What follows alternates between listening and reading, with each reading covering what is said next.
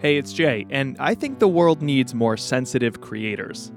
I don't mean sensitive as in the sort of wilting flower weakness that is the current understanding, or misunderstanding, I should say, of that very word, sensitive.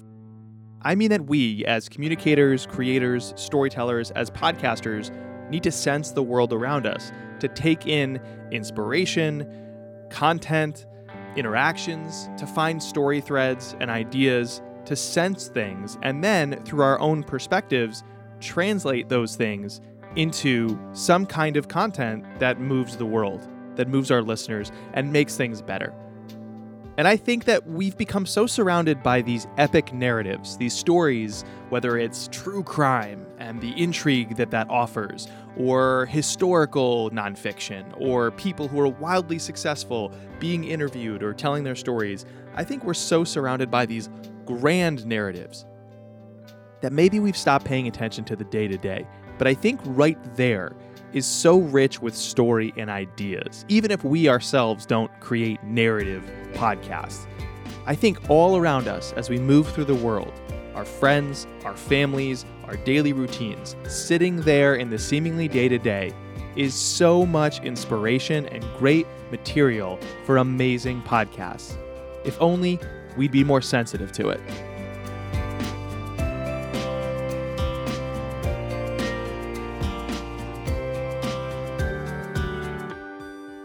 Welcome to Three Clips, where podcasters take us inside their process a few pieces at a time. I'm Jay Akunzo, and this is a Castos original series. Three Clips is very specific in our goal. We want to demystify the creative process behind great podcasts, to bring out all the micro decisions and hidden moments, all the tiny techniques that can help you go and create the show that you aspire to create. So we want to inspire greater creativity in your work. And to help us today, we're going to learn from Ian Coss of Forever is a Long Time. Forever is a Long Time is a narrative podcast about divorce, and specifically about every marriage in Ian's family that has ended in divorce, which is most of them. And yet Ian, as someone who's been married for several years, decided to wade into that family history to learn more about those relationships and those people. It's a five-part series, and Ian released all five episodes at the same time in August of twenty twenty-one. Each episode features one or two of Ian's relatives in conversation with Ian, as well as reflections from Ian and his wife, Kelsey. Ian also scored the podcast and created an original song for each episode, although, as we hear, the music actually preceded each story. Forever is a Long Time has been featured by Apple Podcasts and on the public radio show and podcast Snap Judgment. And as I hinted at, Ian does a lot of a lot for this show. It's created by him, hosted by him, produced by him, and he works with a wonderful editor that you'll hear him mention as well. Ian is an audio producer, composer, and sound designer at P R X, although Forever is a Long Time is an independent production, another big idea that we dive into with him. His many podcasting credits include Blind Guy Travels and The Great God of Depression from P R X's Radiotopia, as well as Detours from G B H. He reports and writes music for the nationally syndicated public radio show The World as well. Ian's work has been recognized with a national Edward R. Murrow Award for Excellence in Sound, among many other awards. And his audio productions can even be found at museums and even the rivers around Boston. So he's quite the audio artist and producer. But before we break down the show piece by piece, let's first meet our guest, Ian Coss.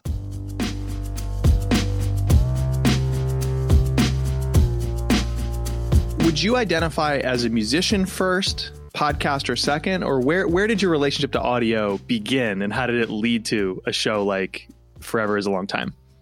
I think if you'd asked me that question five or six years ago, I would have said musician first. And if you ask me today, I would probably say podcaster first. And this project is really my first serious attempt to bring those two together. Why the switch? I like, I think a fair number of people came to narrative audio from a music background. That's how I learned, you know, how to use microphones. And that's where, where I learned what a compressor is. You know, I was one of those teenagers who you know, had recording equipment in my bedroom and was like tinkering around with making records and recording songs and making weird sounds. So I come to audio from music and sort of stumbled into it, like I said, five or six years ago, as a way to take my love of sound and bring it together with my interest in big ideas and big questions and my love of just talking to people, telling stories. So it has ended up being kind of a perfect place for me to be. And the music piece was always there. You know, I, when I produce narrative audio, I often will score my own pieces. I've produced a number of shows about music, but I had not before this done a show where I was really trying to bring together myself as a, a songwriter and artist with my self as a storyteller and, and documentary maker. So that's interesting. There's a meta challenge of like your skill sets combining, in addition to like, why not make the subject matter super personal and talk to your family and your wife about marriage? And, you know, it's, it, you weren't challenging yourself enough on the skill set level. You, you also have to use the topic right. to make it nearly impossible for you. So, although in a way, I almost feel like it had to be this way, you know, like uh, if I had just gone out and said, you know, I'm going to, I'm going to do a, a narrative documentary series about, you know, whatever, about the Boston Red Sox. And then I'm also going to, uh, you know, create a whole album of original songs. I think it it would have felt a little odd. And it, the the fact that the content, the subject matter was so personal, I, I think lent itself to this sort of mix of narrative and music, or at least that's how it felt to me. When did you first start thinking about the series, whether it was in your head the way it came out, but this inkling that you wanted to tell stories about your family and marriage and divorce? Where yeah. did that begin? Well, that's part of the the answer to your question about format too, is that it started out as music. And for me personally, songwriting for me, I, I think of it as a way to sort of explore the subconscious, you know, to take a whim or a thought or a, a momentary feeling and just sort of run with it, you know, dramatize it, illustrate it, and in ways that are maybe biographical, but not strictly factual. Um, it's just a way of kind of exploring my own feelings. And so the songs that are on Forever is a Long Time predate all the interviews. I wrote all the songs first, and it was a body of work that I had just been accumulating for a number of years um, without really th- thinking of it as a concept album or even as a, a unified body of work necessarily. But it, at some point, it did sort of dawn on me that I was fascinated by not just love songs and romance and, and how two people come together, but then how that unfolds in year three and four and five and six. And of course, that was, you know, the reality I was exploring in my own relationship. You know, the love songs after the initial burst of new love has, I don't want to say faded, but it's passed in a way. And so I think that's where I was in my songwriting. And in the backdrop of that was this awareness that, uh, like many people, I come from a family where divorce is uh, not only present, but it is the norm, where essentially every member of my family who has ever been married has gotten divorced uh, that I know. And I think that added a little bit of uh, searching and I, I suppose uh, anxiety, frankly, around the future of my own relationship. And that's how, you know, I went from having this group of songs to thinking, maybe I need to actually explore this in a more deliberate way and just go talk to those people. We're going to hear some clips of you talking to one person in particular, which is an episode I'm really excited to dive into with you. But Great. Right before we get there, I'm curious to know, moving from this very emotional place to uh, now the sort of craft that you've developed as a yeah. storyteller, as a musician, as someone in audio, you know, you're starting to put shape to things. And, you know, it's almost like you're moving from something very emotional to almost cold, even mm-hmm. though I love the craft. But now you're sort of yep. approaching something emotional in a very utilitarian way to yeah. get a story told. Yep. What is mapped out heading into the production, heading into talking to your family? Do you have something very rigorous, or were you just open-ended about it and, you know, let the interviews go where they might and then put structure to it later? Right. And I'll just say, I mean, hanging over everything, there it is a little challenging to balance your producer brain and your like, hey, dad brain, you know, um, because yeah. there is, oh, you know, in all the interviews and all the production, there's part of me that's like, oh yeah, this this person's going to be a great talker. I'll put them first. Uh, you know, that that's sort of like real practical, almost crass, you know, you know, got to make something entertaining brain with yeah, also people as like, characters, right? Like, yeah, let's yeah. be serious. We're in production. We're all in production. Exactly, yeah, we're listening, yeah. right? They're people as characters. People as characters. They are raw resources for, you know, for my production, but they're also my family members. So it's, that is an interesting challenge whenever doing this kind of personal work. So going into it, one thing that I had from the very beginning that, uh, is really not a given in most projects, but actually it was like a great source of like stability and clarity for this one is just, I knew from the get exactly who I was going to interview. Yeah, I, I knew exactly who I was going to talk to for the whole project. I wanted to talk to every living relative who had ever been divorced. And that's unusual to go into a project and sort of by definition, by the the concept of the project, you've already defined who all your interview subjects are. You know them, you know how to contact them. So in that sense, I, I started with a really solid framework. I did not know what order I would go in. I did not know exactly how I would structure those seven interviews. So it's seven interviews total, parents, grandmother, four aunts and uncles.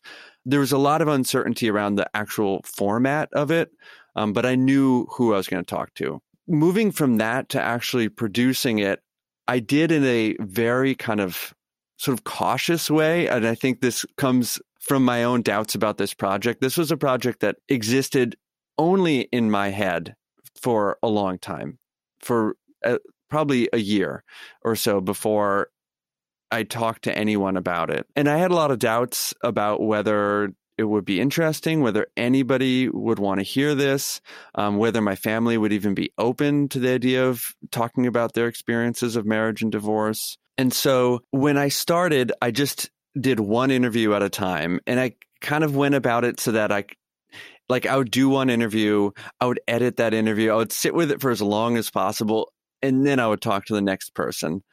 And then I would talk to the next person, you know, rather than approaching it, you know, kind of uh, efficiently and sort of like sending out all the emails at once saying, I'm doing this family documentary project. I'd like to interview you. This is the time frame. No, it was very drawn out. I did the first interview in April twenty twenty, right after the COVID shutdowns began. And the interviews ran through into the beginning of twenty twenty-one. So almost a year. And I essentially worked in the order of people I felt most comfortable asking. And is that so, how it aired? Because we're no. going to pull from episode two. Okay, it's it's different. The way it's published is not the way you interviewed people. It's it's very close, actually. But I ended up rearranging it a little bit. The first interview I did was actually my grandmother, which is, my grandmother has just always been a totally open book, as you maybe gather from listening to the episode. She loves to tell her story. And uh, when you catch her in the right mood, she loves to talk. I want to play that clip for people. I think it's it's worth diving into. We're okay. going to pull all of our clips, by the way, from the second episode of the five-part series, which is uh, My Grandmother, Marianne. That's the That's episode. Great. And just a little context. So this episode's all about Marianne, your ninety-year-old grandmother, and she is very forthcoming with your, with her story, as you mentioned. And in the clip we'll play, first we're going to hear a little bit from Marianne on the subject of marriage. And then in your narration, you basically introduce her as a character, like we were talking about family members as characters, from your own perspective and relationship with her in the family. Let's take a listen. You know, the whole institution of marriage, it has nothing to do with love. So yeah, to me, all the papers are basically work of the devil, if you ask me, period. All the papers are basically work of the devil, if you ask me. Period.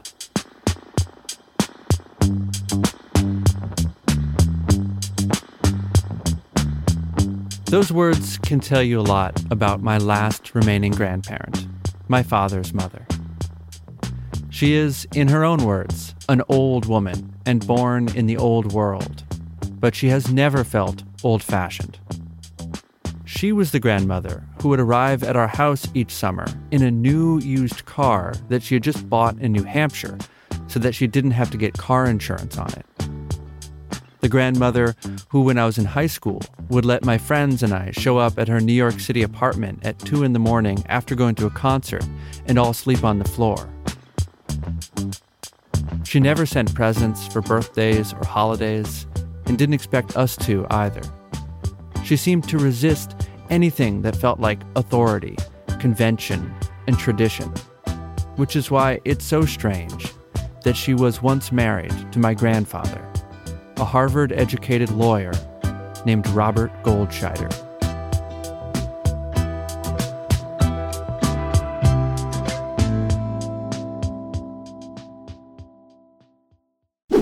Of all the ways you can introduce someone you've known for your entire life, who you're close to, who is a loved one, introducing yeah. them now as a character, you sort of stitch together a few different memories mm-hmm. in order to describe her. Why was that your approach? Because there's another, maybe the opposite end of the spectrum would be something very cold and journalistic of like the facts of who this person is, right? Mm. And you went to the other extreme and there's a lot of ground in between. So why did you pick the approach that you did? So when I started a producing the series, I was originally imagining it as less narrated than it ended up being. I feel like I go through this with a lot of projects. I start with this sort of, you know, artsy conception. Oh, there's not gonna, gonna not gonna be any narration. It's gonna be, you know, just like dreamy and soundscapey, and it'll just flow from one thing to the next. And then as I go along, I'm like, no, no, I should probably like explain what's going on. But it, when I first started editing these interviews, I decided, well, I'm gonna need something up front, kind of a character sketch of each person, just because I know who these people are. Um, and it's very difficult when you're interviewing somebody you already know. It's it's difficult to like draw out the things that you already know about that person. Like it doesn't feel natural in conversation right. to be like, introduce yourself uh, and tell me who you are, Grandma. Um, so I decided, you know, I'm just not going to go there. I'm just going to I'm going to keep the conversations as natural as they can be and talk about the stuff that I am genuinely curious to hear about and don't know. Um, and I'll just do that, that kind of work up front of bringing listeners into each of these people as I know them. I think part of the reason I wanted to frame them the way I did is I, I wanted to introduce, you know, when you know somebody in your own family, and I think this is one of the revelations that comes out in so many of these conversations for me is, you know, a very particular, you know, side of this person and a really incomplete, you know, y- y- our family members, we know them really well, but we have really incomplete knowledge of them, right? Especially older relatives, you know, people maybe we grew up with, but don't really never knew about, you know, yeah. what they were doing when they were in college or they were teenagers or young adults. And so what I wanted to do in these introductions is basically introduce these people as I know them from my memories so that you then come into the conversation, you know, with an understanding of where I'm coming into it from. Because in every single conversation, I'm learning things about their right. marriages and their stories that I didn't know, even though I've known them my whole life. It does um, leave a little like mystery in a positive sense about who they are, right? It's you mm-hmm. get that incomplete picture. You, it's so vivid. It's almost like uh, when I first heard that clip, I was thinking of a wedding toast, but a good one, like so a rare type of wedding toast where, you know, it's yep. like I first met so-and-so and you tell you tell the whole life story that you have with them. Yep. But through your narrow keyhole of right. your relationship with them and through like five or six little moments, you're just trying to deliver to someone else as a shortcut to them knowing the person the way you do. Right. But now both of you have an incomplete picture. And so I, I sort of thought of this as I'm up to speed the way you are about your right. grandmother, you know, exactly. distantly. And yep. now let's go fill in this knowledge gap together about her relationships right. and marriage and her perspective on that. So I kind of felt that like shoulder to shoulder, almost like guide like relationship that I now mm-hmm. had with you as the host and narrator instead of someone who's so far ahead of me that right, I'm just sort of right. like, you know, it's, I can't relate to you. Yeah. And yeah. And that is exactly the hope. Were were there any questions when you went to her and said, hey, so this, first of all, does she understand what you do? Let's start there. Does she understand yeah. what you do? My grandparents have no idea what a podcast no. is. They have no idea what I do for a living outside of podcasting. It's just they, you know what, when it finally clicked for them is I showed them a video of a speech of mine and yep. I gave them a copy of my book. And then yeah, I yeah. saw them sort of well up and like, get it. Uh, okay. Yeah. I think a couple of people in my family maybe had, have some understanding of what I do. I think most of them did not. Um, and I think most of them didn't realize that like people, I tried to convey this, that this wasn't just like for my personal edification, but that I was actually going to share this, and that um, I didn't know how many people, but a few people were going to hear it. Um, and a few people have heard it. Um, and that I was going to be editing it and using music. I, it was a little tricky because at the beginning, as I mentioned, the format of it was and structure was not entirely clear to me. Um, but I gave a little spiel to everyone that, hey, I'm like, I'm interested in this question of divorce. I'm making this sort of podcast meets album about it. Um, I, I honestly don't know that my family really understood what I was doing. Yeah. So, for example, with my grandmother, I my uncle sat down and actually played back her whole episode with her um, not that long ago. And her response was that she was surprised that it was so edited. You know, we talked for like two hours. She right. was like, oh, it was so short, you know. It's like, do you really think I was just going to, you know, put out a two hour long rambling conversation between us? Eh, maybe that was her expectation. Um, like, yeah, because zero, because zero podcasters think that way. Right. He yes. says incredibly sarcastic. Yeah, exactly. Yeah, she just she has the wrong podcasting grandson. You know, if, if I were, you know, name your Chatcast host, then yes, her entire two hour, you know, rambling story of marriage and divorce could have been published to the world. And I'm going to hazard to guess that um, not that many people would have listened to all of it. Well, uh, speaking of the audience, is that something you had a clear picture of where this, this show would live? Of course, you can subscribe to it wherever you get your podcasts uh, sure. discreetly, but also, you know, it was distributed elsewhere. So can you just walk us through yeah. when, when did that happen? When was that agreed upon? And where did it actually go out into the world to find listeners? So this show was an experiment for me in a number of ways. Obviously, doing something so personal, doing something that integrated music and narrative in this way, very new. And then the other piece of it that was very new was distributing it independently. I'm somebody who has worked on a ton of podcasts over the last five, six years. And every single show I've ever done has been distributed by some kind of station or network or something. I've always had some other, some kind of institution behind what I've done in the audio space, at least. As a musician, I was always used to kind of doing my own thing and just putting it out there and seeing what happens.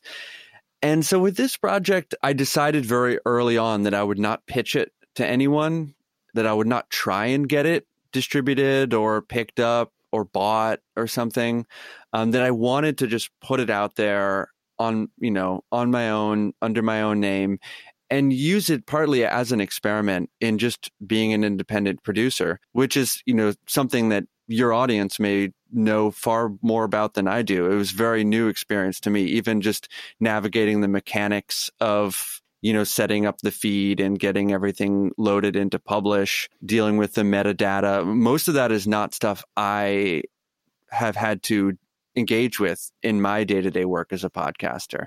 And I think my, you know, my reasoning for that was partly, you know, that it, it was so personal and that I wanted, basically I wanted to kind of be in control and just sort of do it on my own terms. And I was, you know, a little unsure about the idea of, you know, pitching it to some, you know, podcast company and like then having like an executive producer or, you know, bringing other people. I was just kind of unsure about that. I also honestly didn't think anybody I didn't think it would get anywhere. Mm. Um, it's, and, and this is one of the things that I'm kind of maybe proud of about the show is that, like, you know, when I look out at the podcast landscape, you know, by the nature of our increasingly commercial industry, so much of what gets out there is stuff that has to like navigate a pitch meeting or like, yeah. you know, distill really well down to like a one pager. Um, And, and, you know, fit into some like audience demographic model or something. Uh, and I just wasn't sure if this show would ever survive that process. You know, I, I didn't really have a clear enough conception of it, of what I was doing. And um, I certainly didn't have the track record or, you know, social media following or, you know, any of the other things that uh, one might look for in, in saying, hey, we want to pick up this show and, and send it out to the world. It didn't have any of that going for it. It was just uh, this sort of half-baked idea by somebody who's never really put out much under his own name at all. And so it felt both kind of right and inevitable to just um, to take this as an experiment for myself and, and doing it on my own. Did and it, actually, and I will it, say it's been really gratifying. Did it get picked up uh, once it found a little traction, or people started to hear it? I, I, I think I recall it landing somewhere like this. Like I saw a Snap Judgment website uh, page. Right. Yeah. So I guess when I say like pitch or like uh, I did pitch it to individual shows for cross promotion, um, and and that's like a huge part of the reason that as many people have heard it as have heard it. Um, what I mean when I say I didn't, I didn't like go to, you know, Spotify, Radiotopia, Wondery, yeah. iHeartMedia, Sirius, W N Y C. I didn't like, yeah, I own the I P. I I own the feed. You know, there are no ads on the show. I decided not to try and pursue advertising. Again, it just felt a little weird to be like, after the break, more from my grandma. But first... Um, well, although I, hey, I did have this on. great idea for a Casper mattress ad. Th- that kind of writes itself, you know, you know, moving out, need a new, need a second bed, you know. Um, I will but, say after the, after our break, more from your grandma. Oh, we don't, we don't yeah. actually, we don't actually have a break. We don't have a break. We do have a, we do have a little chime. We're going to play a little transition song, but we are going to hear more from your grandma. So I wouldn't be doing my job as a host if I didn't say, let's maybe go to the next clip. Um, awesome. Let's do it. In this clip, we're going to hear more from Marianne. She's talking about meeting Robert, the man who would become her husband, yeah. while she was a student at Mount Holyoke College. And uh, then we're going to hear your wife, Kelsey, and you reflecting on that part of Marianne's story. A couple quick notes for context here for the listener. Uh, it's worth mentioning that um, you do this elsewhere in your narration, but I want to bring it up here. Marianne is from Germany, where she lived through the Holocaust as a girl. And uh, as a disclosure, we did make some internal cuts to the clip you're about to hear just for brevity. So right. Let's go to that clip. I wouldn't really calling it falling in love, you know. I mean, it was pure lust. I mean, it had nothing to do with love. But... nevertheless, I was aware that he was exactly the type of boyfriend whom the Mount Holyoke girls, the biggest achievement at Mount Holyoke was a fancy engagement ring. And the girl would always get up and everybody would singing something happy, blah, blah, blah. And was that sort of in the back of your mind when you... Never, you know, ever. No. Yeah. I came from a totally different place. You know, my life had been miserable in Europe. Basically, I was a total cynic. I still am a cynic. And I'm looking for some term. I was sort of wandering through life like an innocent beauty. I still don't understand why she married Robert. It's like, I, it feels like she did it because it was like the cool thing to do amongst her like Mount Holyoke friends, but she still like doesn't quite want to admit it. That's what it sounds like in that interview. Huh. But I don't know. There's what she said at some point about like sort of drifting through life. Mm-hmm.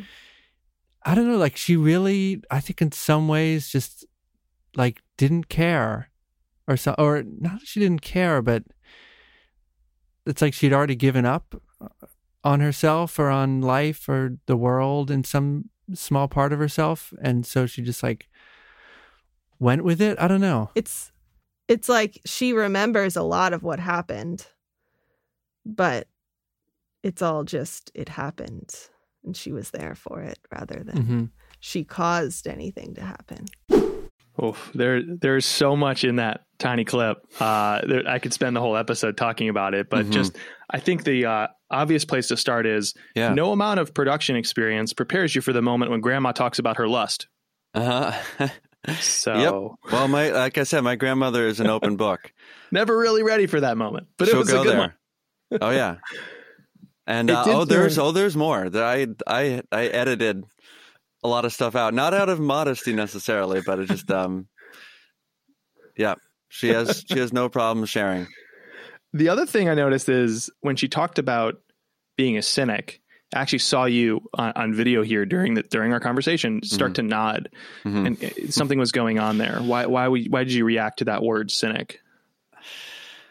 Uh I might, you know, our family family is complicated. My grandmother is a, a very complicated person, but um, but also uh, just kind of self-aware in a strange way. Um, you know, we're all very flawed, and I think our the flaws of myself and my family members are fairly transparent in this story. And I, but it, I don't know, just hearing herself, um, just, you know, describe herself that way. I don't know. It kind of I, becomes I find it moving. Maybe a bit of a handle. Uh, I, I kind of hear, uh, again, thinking about character development, I hear a subject say something like that. And I kind of think, okay, now part of my job is to try and spot where that cynicism might appear. Where mm-hmm. else? You know, I mm-hmm. kind of think, aha, it's a handle I can hold on to. It's a through yeah, line. Yeah, it's yeah. a trope. And I can kind of use that to give listeners something to latch onto and, and make sense of this story. And even when you went to the tape with Kelsey, which mm-hmm. I want to talk to you about in a second, yep. you know, you said to Kelsey, well, you know, maybe she'd sort of given up on herself. So there was mm-hmm. this interplay, whether in the moment you were thinking about cynicism or this was something in the edit that you put together. Yeah. I was able as a listener to connect the dots between like what she was saying with that word and how you were trying to interpret it. Yeah. So it becomes a bit of a through line, which I think, I don't know, in, in character development, you're always kind of looking for, for some of these, at least to establish some sense of rhythm to the character, even if later you break it in a delightful mm-hmm. or surprising way, there has to be that like sort of defining character, I, you know, the most extreme cartoonish version yeah. of which is like a sitcom, right? Where you yeah. have the funny one and, you know, the serious one and all that. Right. So, but you're, you're doing that with your family. So that's kind of what I latched onto. And yeah. I wonder if you, you felt similar. I think, you know, in general with the series, I, I try to avoid like psychoanalyzing my family too much and trying to like understand why they do what they do beyond their own accounts.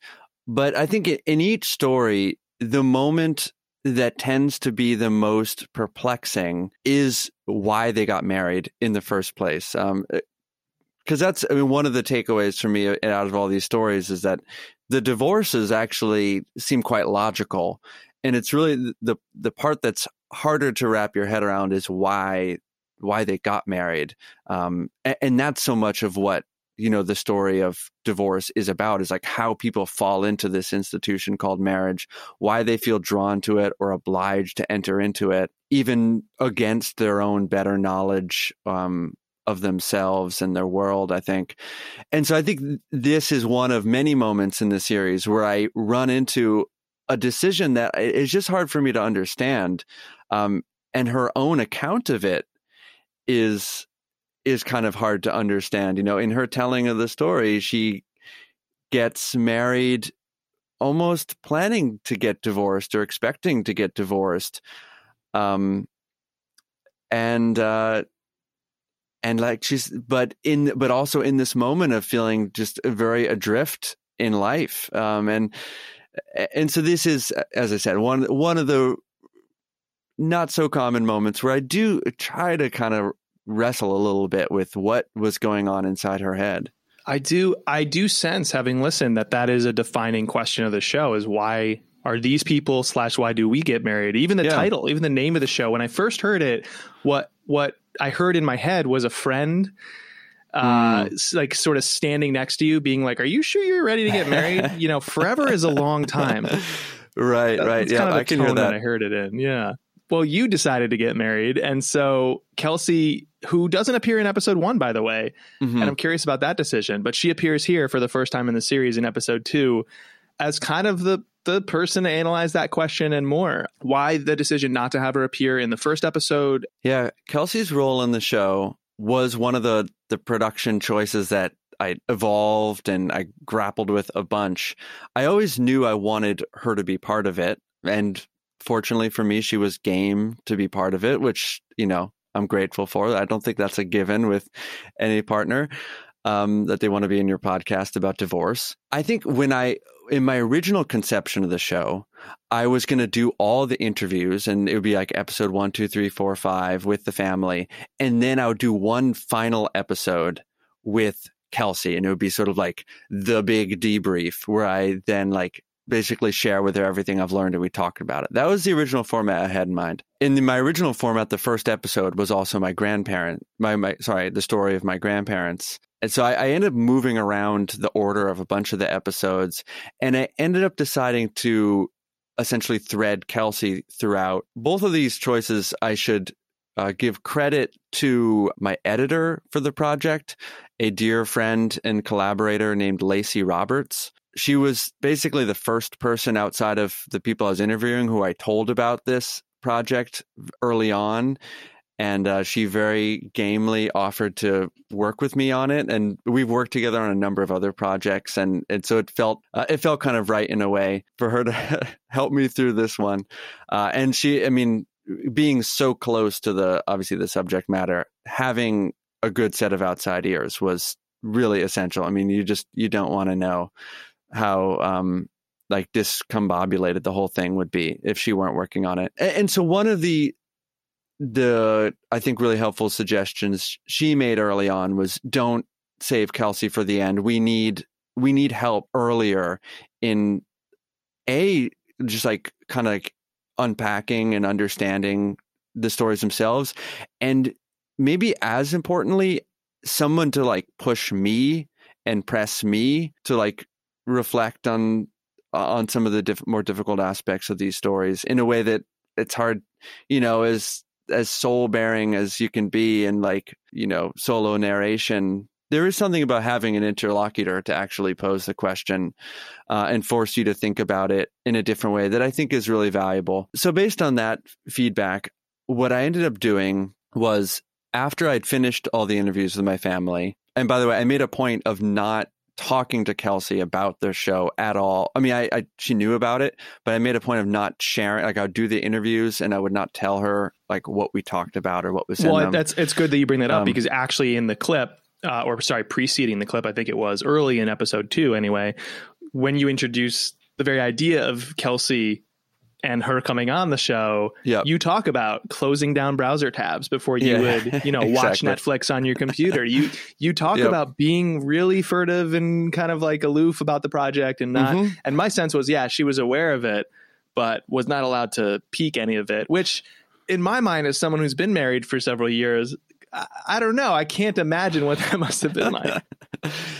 It was a little tricky, but uh, she understood. I mean, the reasoning was just that, you know, I wanted when when I did share the material with her, I, I wanted to be able to have that first conversation and record it.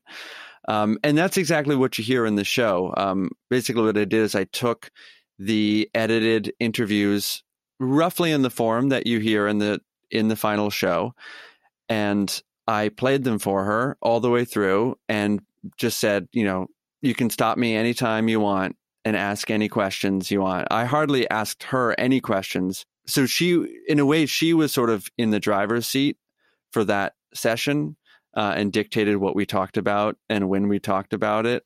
I'm lighting up. Like, I, that's a production detail I love hearing, right? Uh-huh. Where it's like, oh, you played the actual interview end to end and she interrupted and asked questions versus yeah, yeah, so, like this performative yeah. interview you did with her based on the knowledge you had of yeah. listening prior or something like that. This is, I mean, this is like kind of like talking shop now, but as a producer, one of my pet peeves is co-hosted shows with scripted banter. Like, I can't bear it. It's it's obvious. You can. It's so. It's nobody can do it well. Uh, okay, you, you get that May, downturn. You go like, yeah. So so Judy.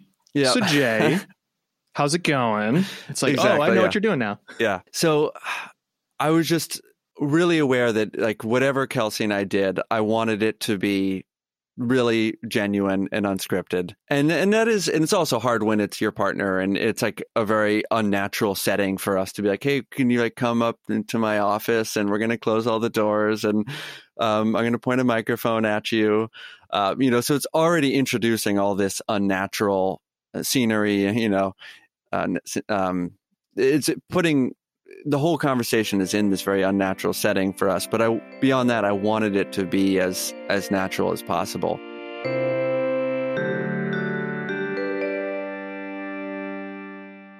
Speaking of interviews that are lasting a long time, well, we're, we're going to run out of our uh, interview time if I don't move on to the next clip.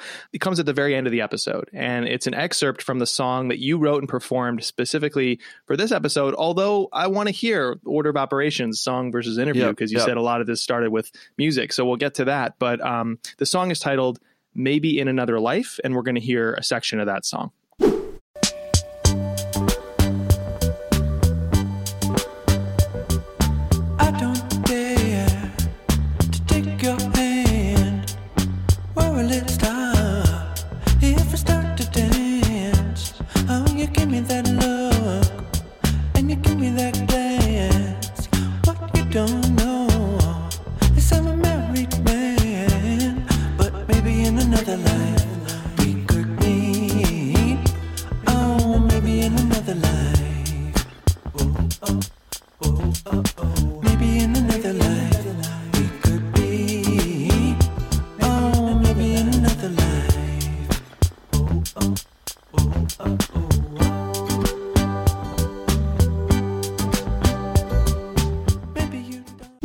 So let's start with that question from before the clip. Was that song, did that song predate the interview and the episode? It did. Yeah. I think pro- I probably wrote that song at least uh, maybe two years before I, I worked on the show. So yes, this was a song that, that was part of the, this sort of baggage collection of songs I've been working on that I then decided to pair with this episode. And that process, I mean, it, even though the songs are not like directly about the stories, because c- I didn't want it to feel like, and now the story is like dissected in song or, or something. I wanted there to be a connection between them, but a loose connection. You didn't want to have like a Tenacious D vibe where you're like, this is a song about my grandma, blah, blah, blah, exactly. blah, blah, blah, grandma, exactly. grandma. Yeah. Grandma, grandma, grandma. But I think, you know, with this song, you know, one of the things I, I learned about my grandmother through this conversation is that she carries around a lot of regret about, you know, the way her romantic life in particular played out, and that there were other loves in her life that uh, she cast aside that she regrets. And she still thinks about the sort of the other lives that might have been, even though those other lives are in universes where I never exist and my father never exists.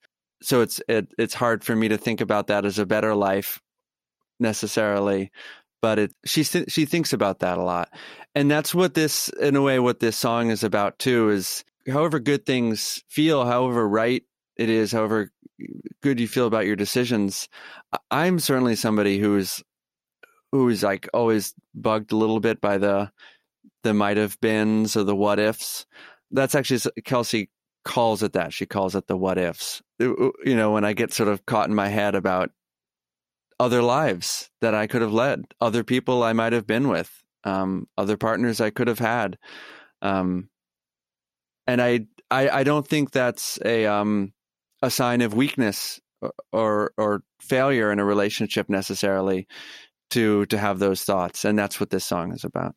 So much of creating, and I always say this, I, I started in the marketing world where there's a tendency to try and overinflate how much you know about doing mm. creative work, or because you want to sell it to someone in a way that feels certain. You know, it's a polished P D F deck to a client or yeah. to your boss. It's definitely going to work if we launch this campaign or this content or whatever. Like the world I came out of didn't match the world of journalism I was in prior to marketing, where the sort of, I think there's a strong tendency for people to try and stop feeling sensitive about things hmm. in the corporate world. But I think yeah. being sensitive about things is where great creative creativity and storytelling comes from. Not weak, in your words, not weak, mm-hmm. but sensing things, yeah, thinking through them, trying to let yourself feel what it might have felt like. And it sounds like this show in many ways was perhaps an exercise in you doing that along with your family. Yeah, it's sort of taking an idea or an anxiety and instead of like suppressing it, just really running with it,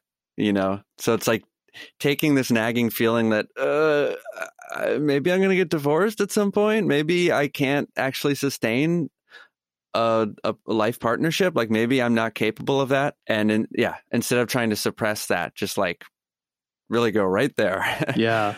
And in that so, way, it is like, it's a bit of podcast therapy too. I mean, it's like about marriage and divorce, but it's also my way of tending to my marriage. This show is quickly becoming podcast therapy for every guest, which I love. I'm for it. We should advertise it as such. Like if you just did something creatively draining but meaningful, like let's have a little debrief, maybe pour right. some tea. We'll talk about it. Uh, one of the lines that kind of made me want to feel and think and sense the world, because it hit me like a ton of bricks, was right before the song played in that clip.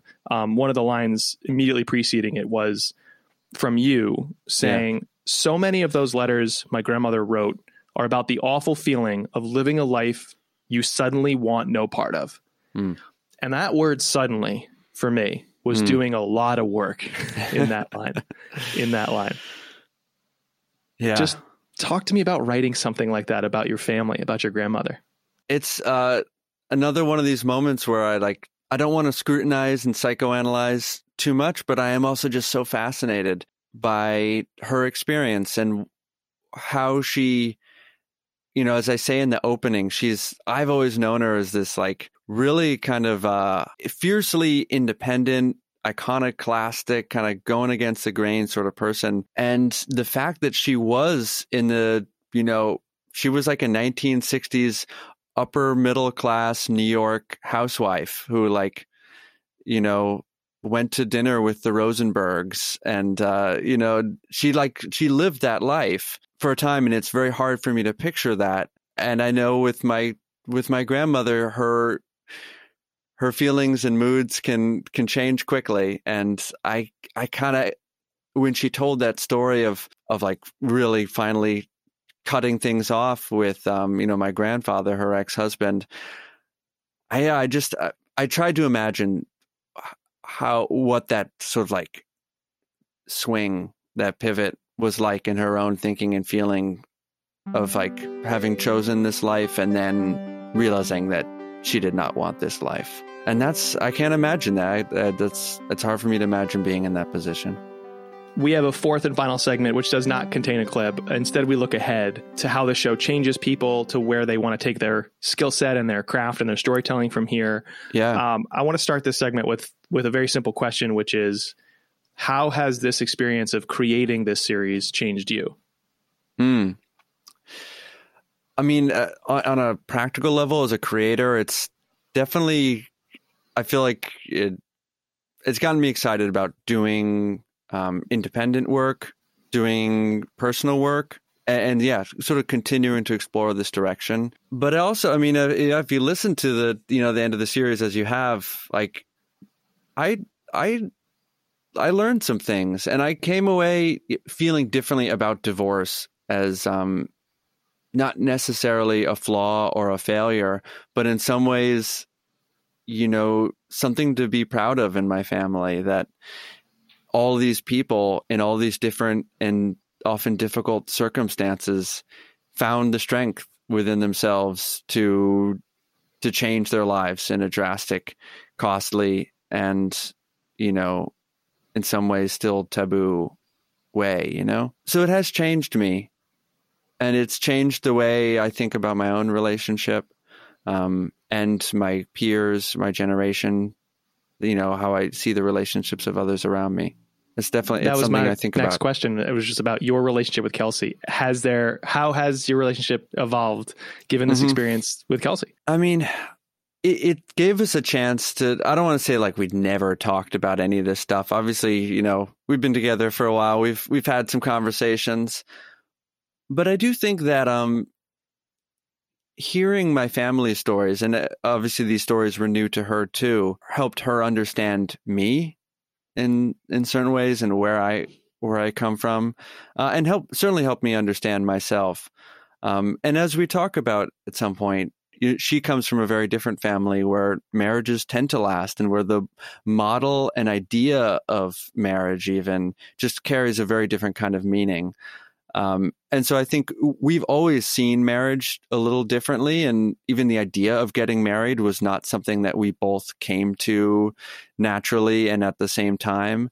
So I think this project in a way helped us kind of reconcile simply our own views of marriage, like why why we're doing this thing at all and not simply dating forever. I can't thank you enough for the willingness that you had to be vulnerable, to do something that requires, you know, such an introspective approach to creative work. Uh, cause I know you've done a lot internationally and a lot facing sort of outward, so to speak. So thank you for the work that you do. The show is Forever is a Long Time from Ian Coss. You can find it wherever you find podcasts. Uh, thank you so much for coming on our show.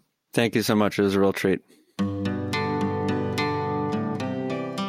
Thanks for listening. You can find all episodes on our website and support the show by sending a friend to three clips podcast dot com. This episode was produced by Andrea Maraskin and Stuart Barefoot. Our music was created by Tyler Litwin. My work, including my narrative podcast about creativity, Unthinkable, and my weekly newsletter for creative people, can be found at jaconzo dot com. Three Clips is a Castos original series. When I first built this show, it was as an independent podcast, but Castos acquired it because we see eye to eye on a very specific thing. Shows are about going deeper in a world trending shallow.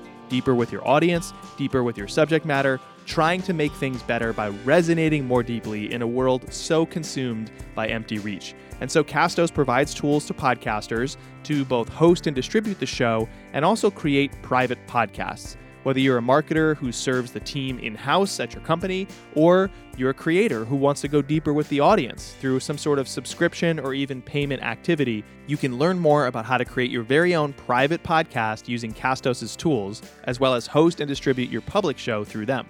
To learn more, visit castos dot com. That's C A S T O S dot com. All of these links are in your show notes. And now our bonus segment. Each episode, we ask our guests for a podcast they'd recommend that is not at the top of the charts, a show they'd like to show some love to. We call this segment, Play It Forward.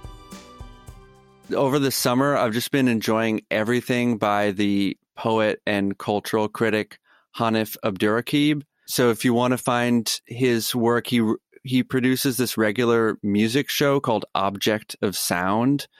Um But he also recently did a mini series all about um, the Fugees record, The Score, that is out on a Pineapple Street Media show called The eleventh. So both those shows are by the writer and critic Hanif Abdurraqib, uh, and I'd highly, highly recommend both.